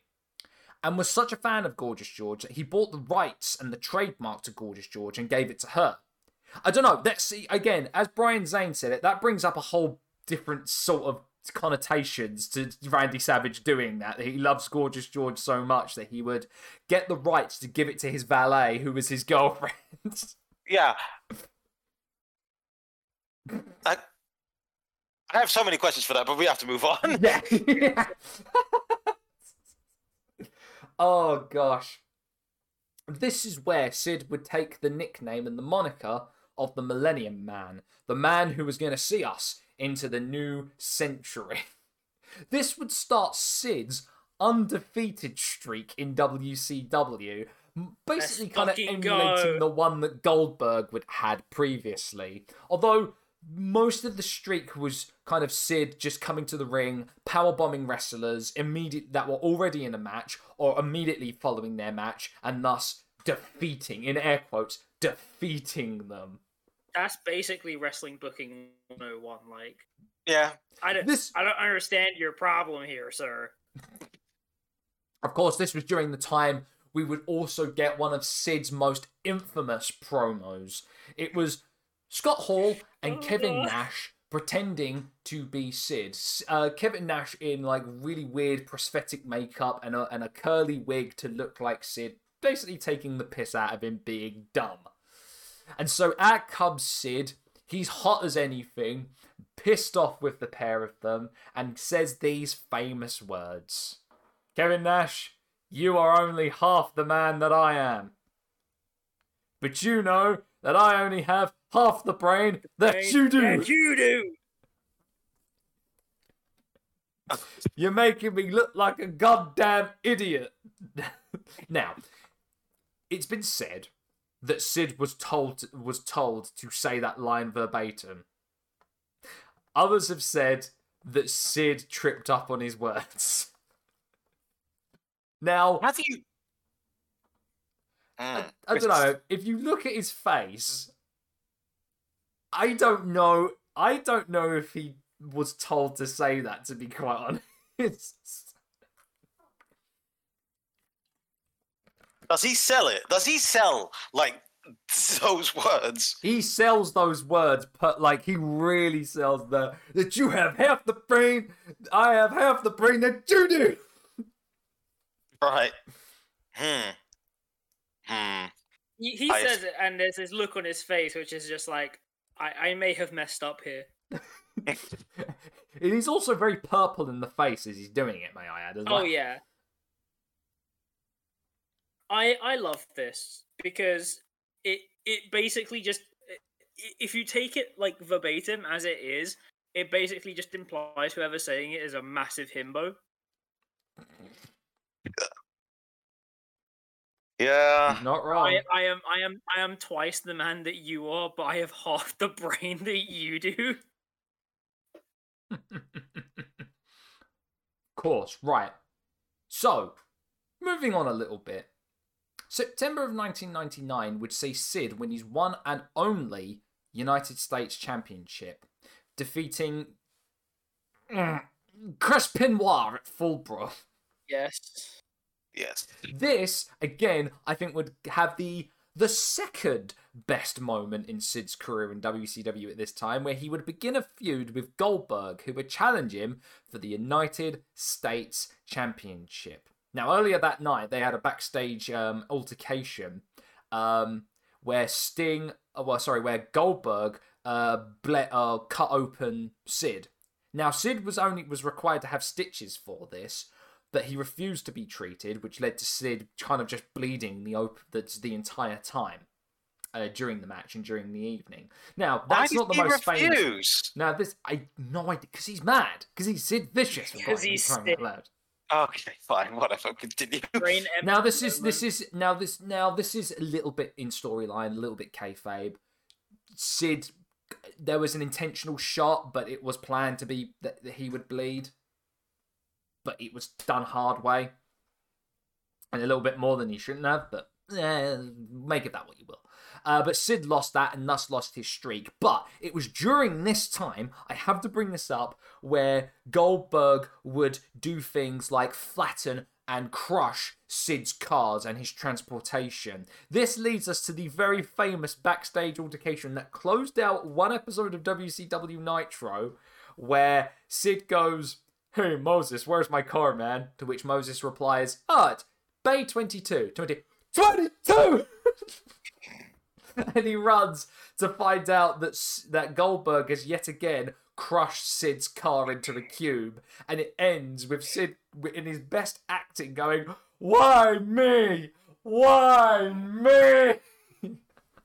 That's so, it's such a specific kind of violence to just to crush someone's car repeatedly. Again, I can't, I can't help but like just, just, just Bay tell you, Riordan, how funny Sid's acting is when he just realised. Right, the story is he put Goldberg's car in Bay 22. Goldberg, earlier that day, decides to move his car and put Sid's in there. So that car gets crushed instead. So it makes sense. And just his acting when he goes, 22! So, is this like a thing? Are they just crushing each other's cars repeatedly? well, no, Goldberg's the one that's crushing Sid's car. Right. Okay. and Sid tried to get a one up by doing the same to Goldberg. I will show you the clip later if you haven't seen it, but it's just so funny. And as I said, that's how they ended an episode of Nitro, Riordan.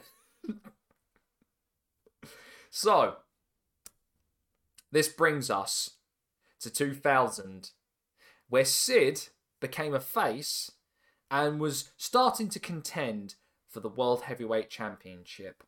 Now, he was placed into a into a match at Souled Out in January for the vacant championship. Of course, this was of uh, during the time where Bret Hart was champion, but had to relinquish it and retire due to um, the uh, the concussion that he received from the kicks from uh, from that kick from Goldberg. Sid would end up losing the match to Benoit, but the title was g- again vacated as eight days later, Benoit decided to say fuck you and leave for the WWF. It's like I'm out. I'm out of here. So, this was set up that a match on Nitro the next week would be Sid versus Nash versus the Harris brothers.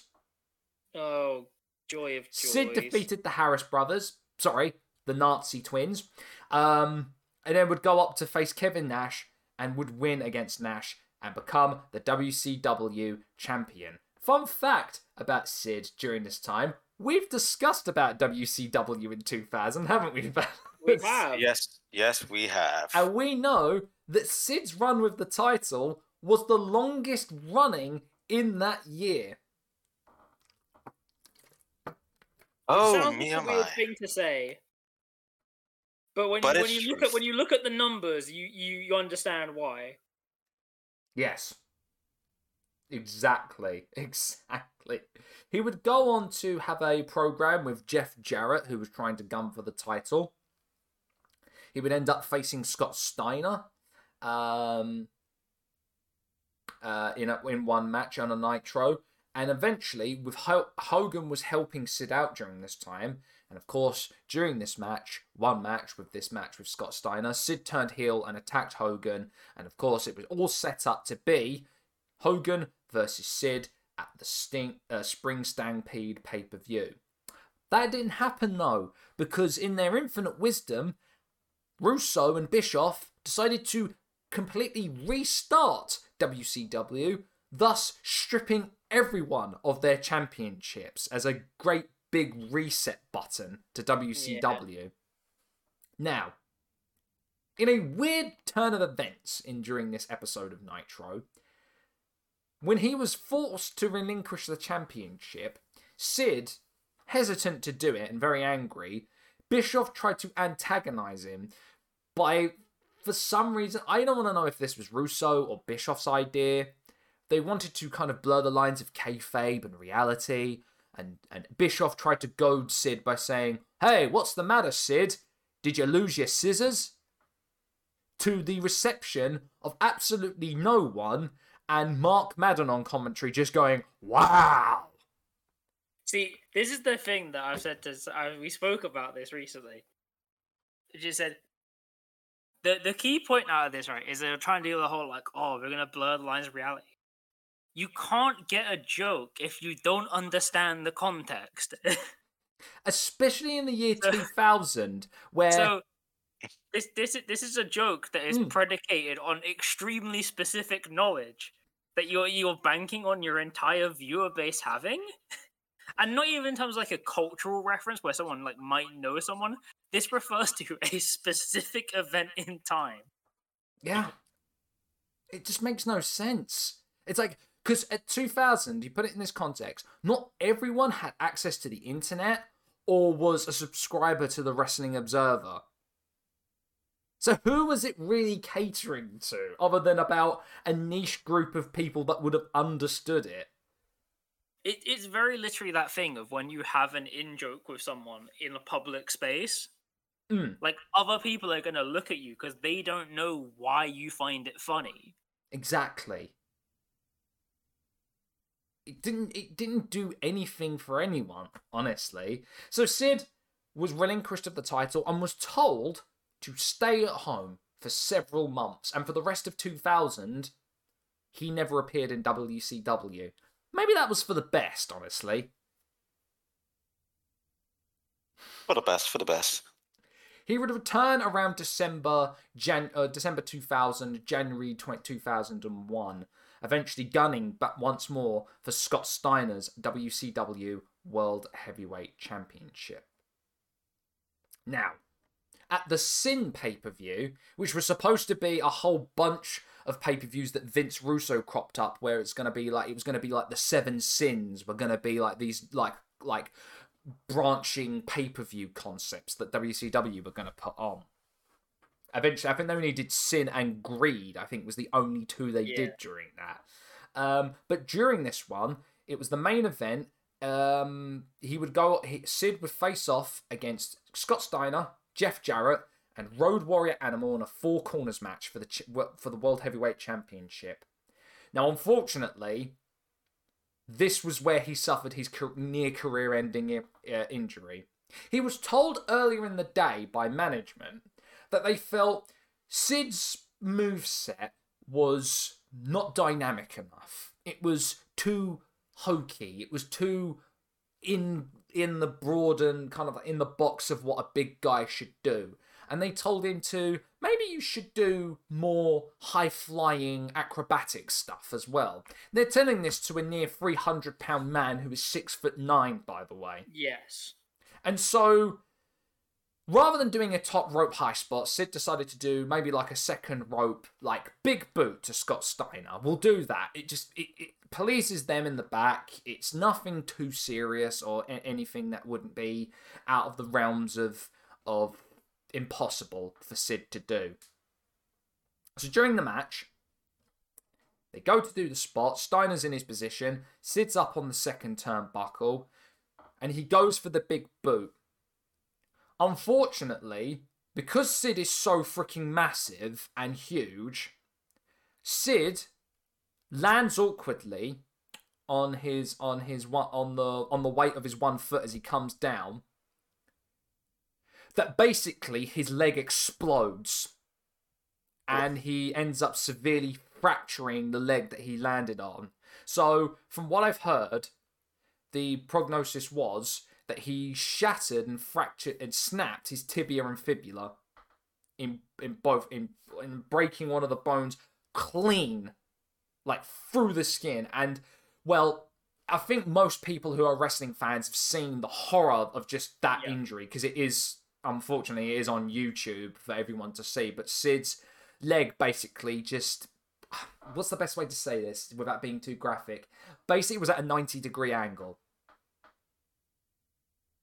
This is why people that don't need to do high sports do not do high sports, and why we should not push people to do it. Yeah, exactly. Exactly. The match was stopped immediately, considering that Sid's foot at this point was next to useless. Yes. And apparently, well, was deemed too graphic that they that a lot of pay per view um, providers shut their feed off immediately. And I'll be honest, it is very graphic. Like it's seriously one of the most horrific injuries I think I've ever seen in professional wrestling. It's there. And that's You- saying something. and you know what's the funniest part? WCW thought they could capitalize on it by showing the whole thing on Monday Nitro the next night. Yeah. Gotta love it. Wrestling. Wrestling. So this put Yeah. him out of action indefinitely. He did ponder for wrestling, uh, like retiring for good, as he only had like a year left on his contract. Thinking about going out to do kind of like um, potentially doing uh maybe softball, maybe if he recovered, maybe to having one more WrestleMania under his belt or something like that, and that's it. Kind of like do it all of that. That would be kind of like be the retirement match. Would be the WrestleMania. Um. But of course, the leg injury ended up becoming a bit more serious than he thought he would. Than, than he thought it would. He ended up having, as far as he's he's told in subsequent interviews, a 17-inch metal rod was placed in his leg during the, during the surgery, and was forced to use a cane for several years afterwards. He would go on, of course, to sue WCW, make uh, claiming that he was made to jump off the second rope against his objections. hmm Um, I don't know if he ended up winning that case or if it was uh, or if it was kind of settled out of court. Couldn't find any information on that. Um, but he would end up after it was purchased by WCW was purchased by the WWF in March. He would set out his Turner contract, getting paid in the process, like a lot of people did at that time in WC uh, with the WCW acquisition or WWF acquisition of WCW. So Sid would kind of have a very kind of sporadic career after that. In 2002, he would end up uh, making appearances at the World Wrestling All Stars uh, Aus- uh, Australian promotion as the commissioner. He would end up making a few appearances in Juggalo Championship Wrestling. Hell yeah. It's basically ECW's spiritual successor. Exactly. He would go on to have a couple of matches here with X-Pac, with Violent J, with Tracy Smothers. He would end up having. In 2011, he would end up having a match against Eddie Kingston. Which I just find such a weird fact that he ended up having a match with Eddie Kingston. His last notable appearance was during the two, uh, 2012 um, episode of Raw. This was during the time in the lead up to the 1000 ep- episode of Raw where Heath Slater was kind of calling out legends during this time. And Psycho Sid came out and answered the call for one of these episodes and completely decimated him in about about 30 seconds. and that would be Sid's very kind of like last major appearance in a company. He would only end up having his last match in 2017 in uh, Canada for Great North Wrestling, and that would be his very last uh, wrestling match. And that is the career, the life of times of Sid, Vicious, Justice, Psycho, Stid. Now, Riordan, how do you feel after listening to all of that? Like I need a drink of hard whiskey. I told you it was going to be a bit weird and unbelievable, didn't Yeah. I? You've warned me, and it's still. You know, it's funny. After three years of this podcast, I will say that that Sid's life and career isn't is not the weirdest that we've heard, and probably not the weirdest that we will like Ever get here. to. Mm-hmm.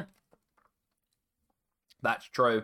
But there is something like I think it's kind of like the amount of weird coincidences that just stack on top with each other Yeah. that kind of really make you think like hang hang on a minute that like either you can is he's like in this weird middle ground between completely mundane career and absolutely batshit career Yes. Like This I is said, he exists in the phantom zone in the middle. he really really does It's like the Venn diagram of wrestling. Normal career, ba- uh, normal career, batshit insane, and he's the one that joins in the middle. and in the middle is Sid Vicious. He is the missing link. Absolutely He is. I can understand to a certain degree why Dan wanted to do this, but at the same time, Dan, I'm not getting those those that those hours of research I had to do it back. no, you're not. But you know what? Such is the way of these things. And now I only have half the brain that Sid does. god do And we Do, do we reckon that is unintentionally an all-timer promo line? Yes, unintentionally yeah yeah i i would give it that exactly how it is. It's especially with how purple faced Sid is during that promo, making me look out to be like a jackass. No, no, ah, Sid, you you didn't need that. You didn't need help in that regard, mate. All right, that is where we're gonna wrap up our third anniversary special. Woo! Yeah. Three years, fellas. So happy with that. Like it genuinely is so freaking cool. I mean, Three years, granted, we did we did a Gonzo drinks- batshit insane episode, but we did it. Said instead of buying you guys drinks and food, I gave you the gift of Sid. You damn right. But it was fun. It's fun. I've enjoyed this. Three years, fellas. It's crazy, and I've I really enjoyed every single freaking moment of it. From like the, the episodes, the videos, the people we've interacted with, the people we've come to know through the community and stuff. Even like we go on and say, hell, this community like the wrestling community can sometimes be the most like the the most barren of barren wastelands but there are people in within this in, in community that have been so freaking lovely and supportive of what we do. I think for myself, can't say the same for you. T- for you too, I imagine it's probably the same though. Thanks to everyone really who's been so supportive of, ev- of everything we do. Mm-hmm. It's been really freaking cool. and to every single guest as well that we've had as well. That that's an extension of that as well. Thank you so Yeah. much. Thank you so much, everybody. Right. Next episode, we're going to be doing another live special. As we're going to be doing a tier list. A tier list of the greatest giants of professional wrestling.